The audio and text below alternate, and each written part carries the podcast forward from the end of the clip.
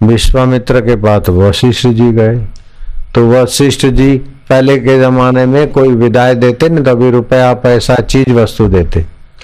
पहले तपस्या देते कि मैं दो वर्ष की तपस्या आपको विदाई में स्वागत में देता हूँ।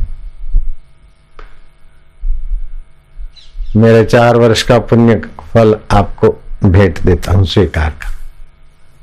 तो विश्वामित्र ने साठ हज़ार वर्ष तपस्या वशिष्ठ जी को विदाई में, मेहमान को विदाई देते ना, भेंट दिया। जब वशिष्ठ जी महाराज के पास विश्वामित्र जी आए और विश्वामित्र जी की आगता स्वागता के बाद विदाई हुई तो वशिष्ठ जी ने कहा, मुनीश्वर आप आए हैं तो विदाई की वेला पे मैं दो क्षण मेरे सत्संग के आपको भेंट देता हूँ। हमने साठ हज़ार वर्ष तपस्या दी और तुम दो क्षण सत्संग दे रहे बोले, मुनीश्वर, साठ हज़ार वर्ष तपस्या से भी सत्य स्वरूप ब्रह्म का ज्ञान ऊँचा है। कैसे ऊँचा है हम नहीं मानते। चलो, निर्णायक। ब्रह्मा जी से निर्णय करें दोनों के पास शक्तियाँ, सिद्धियाँ थी। ब्रह्मलोक में गए। ब्रह्मा जी ने देखा, अगर मैं वशिष्ठ की बात सच्ची कहता हूँ तो विश्वामित्र जरा तेज मिजाज के गुस्से में आ जाएँगे, नाराज़ हो जाएँगे, बोलेंगे, पक्षपात करते हो। निर्णय तब देना चाहिए जब दोनों पक्ष हमारी बात स्वीकार कर रहे ब्रह्मा जी ने कहा कि भाई, मैं तो व्यस्त हूँ, भगवान नारायण के पास ये तुम्हारी गुत्थी सुलझेगी। भगवान नारायण ने कहा, भाई, मैं तो देखो देवताओं का पक्ष लेता हूँ, दैत्यों को फिर चक्कर में डाल देता हूँ। सृष्टि के नियमन में मुझे सात्विक भक्तों की प्रार्थना और श्रद्धा, प्रीति के तरफ़ मेरा झुकाव है। तुम्हारे जैसे ऋषियों का तो पक्षपात रहित निर्णय तो कोई तटस्थ व्यक्ति कर सकता है। नारायण ने सोचा, मैं काय को विरोध मोल लू? शिव जी के पास भेज दिया। शिव जी ने कहा, भाई, हम तो देखो उगरदानी भोलेनाथ। तुम ऐसा करो, शेष के पास चले जाओ।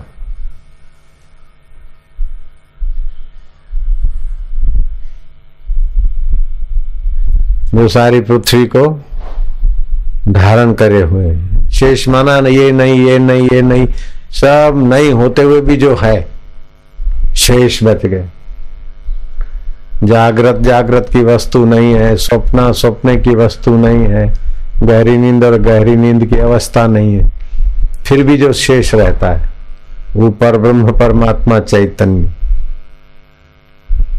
और वही शेष सत्ता, पृथ्वी को, गुरुत्व आकर्षण नियम, जो भी नियम हो, शेष सत्ता के उदाहरण कर। शेष जी के पास गए कहानी है तो आम आदमी शेष सत्ता नहीं समझेंगे तो शेष नाग समझा दिया। शेष देवता ने कहा, भाई, मैं तो पृथ्वी को थामे थामे वर्षों से, अब तुम्हारे जैसे बड़े ऋषियों का निर्णायक बनना हो तो थोड़ा ये पृथ्वी का भार आप लोग कोई संभाल लो तो मैं फिर जरा शांत दिमाग से आपका निर्णय करूँ। विश्वामित्र ने कहा, हे पृथ्वी देवी साठ हज़ार वर्ष तपस्या के बल से स्थिर हो जाओ। शेष जी को कहा, आप हटाओ। अपना हो जाए शेष जी हटे तो बोले, महाराज, गई गई गई गई। वशिष्ठ जी, महाराज, आप ही करो। हे वसुंधरे, दो क्षण सत्संग के पुण्य प्रताप से तुम शेष सत्ता, ज्यो के त्यों स्थित रहो देवी। पृथ्वी ज्यो के त्यों। विश्वामित्र बोलते, अब निर्णय करो। बोले, अब मैं निर्णय क्या करूँ? सामने ही है। साठ हज़ार वर्ष करने वाला तपस्या करने वाला जीव रहा। तो जब तक जीव है, तब तक जोखम है। ये नहीं ये नहीं ये नहीं ये नहीं ये नहीं, कोई रात को गहरी नींद में कुछ भी नहीं रहता, फिर भी सुबह सब कुछ करने की योग्यता आती है, वही तो शेष है। और वही शेष, कुंडली, कुंडलाकार, वो सत्ता है, इसलिए उसको सांप का महिमा दिया।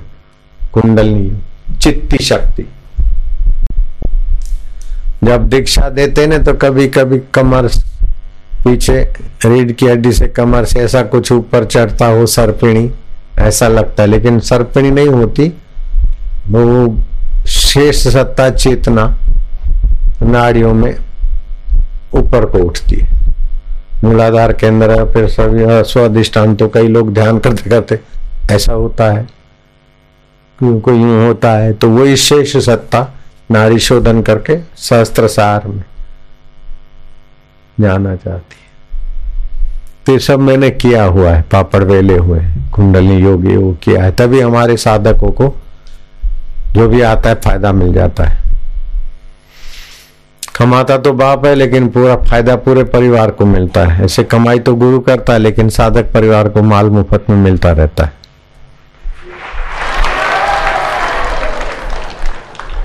पलक में ही मिल जाता है। एक पलक में। ब्राह्मी स्थिति प्राप्त हो जाए, शेष सत्ता में टिक गए, एक पलक डाल दी, जितने भी हो। कल हरिद्वार में कितने सारे परसों, तरसों, कितने सारे लोग। बस मंच पे चढ़ते एक पलक मार दी, बस सब जोगी रे हम तो। क्या जादू है तेरे प्यार में? वही शेष सत्ता है। एक पलक, झलक पलक। ऐसी सब में है वो सत्ता, शक्ति। लेकिन जागृत हो जाए उसकी बलिहारी। तो ये सत्संग से सुगमता हासिल होती है कि दुख आए तो ये मैं नहीं हूँ। दुख आप नहीं है। दुखाकार वृत्ति हुई। सुख आए तो सुख आपने, सुखाकार वृत्ति हुई। चिंता आई, भय आई तो ये सब नहीं नहीं नहीं नहीं फिर शेष में टिकने की तरकीब मिल जाती। तो आसान हो जाता है। नहीं तो मुझे ऐसा बनना है, ऐसा बनना है। तो बन बन के कितने भी बनो, लेकिन बने हैं ना तो जो बना है वो बिगड़ेगा। और जो शेष है, उसको मैं रूप में जान लो तो निहालो आदि सत्य जुगात सत्य है भी सत्य नान कहो से भी सत्य तो जो सत्य है, जो शेष है, वही सत्य है। जो सत्य है, वही चित्त है।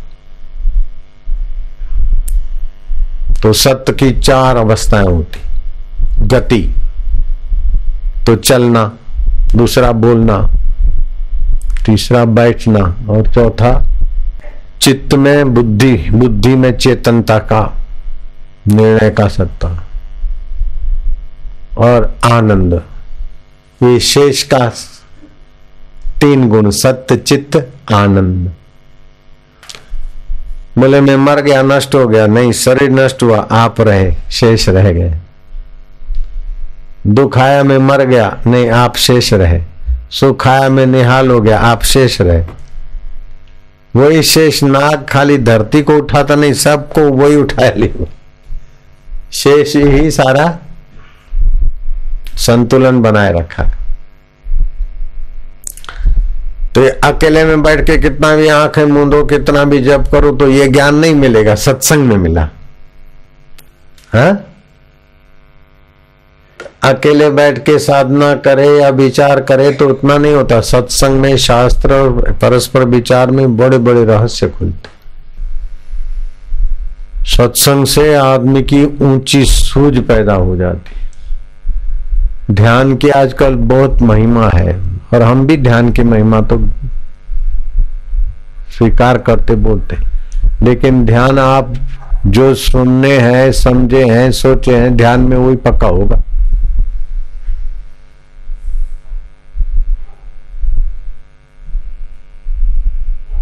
सत्संग से आपकी जो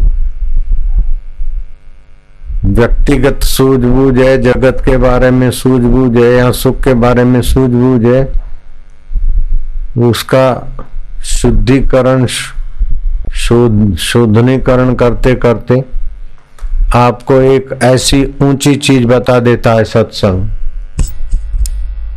कि बहुत जन्मों की मेहनत, बहुत जन्मों की संत खटपट पूरी हो जाती। इसलिए बोलते, एक घड़ी, आधी घड़ी, आधी में पुनियाद। तुलसी संगत साधकी, हरे कोटि अपराध। करोड़ों अपराध हर जाते।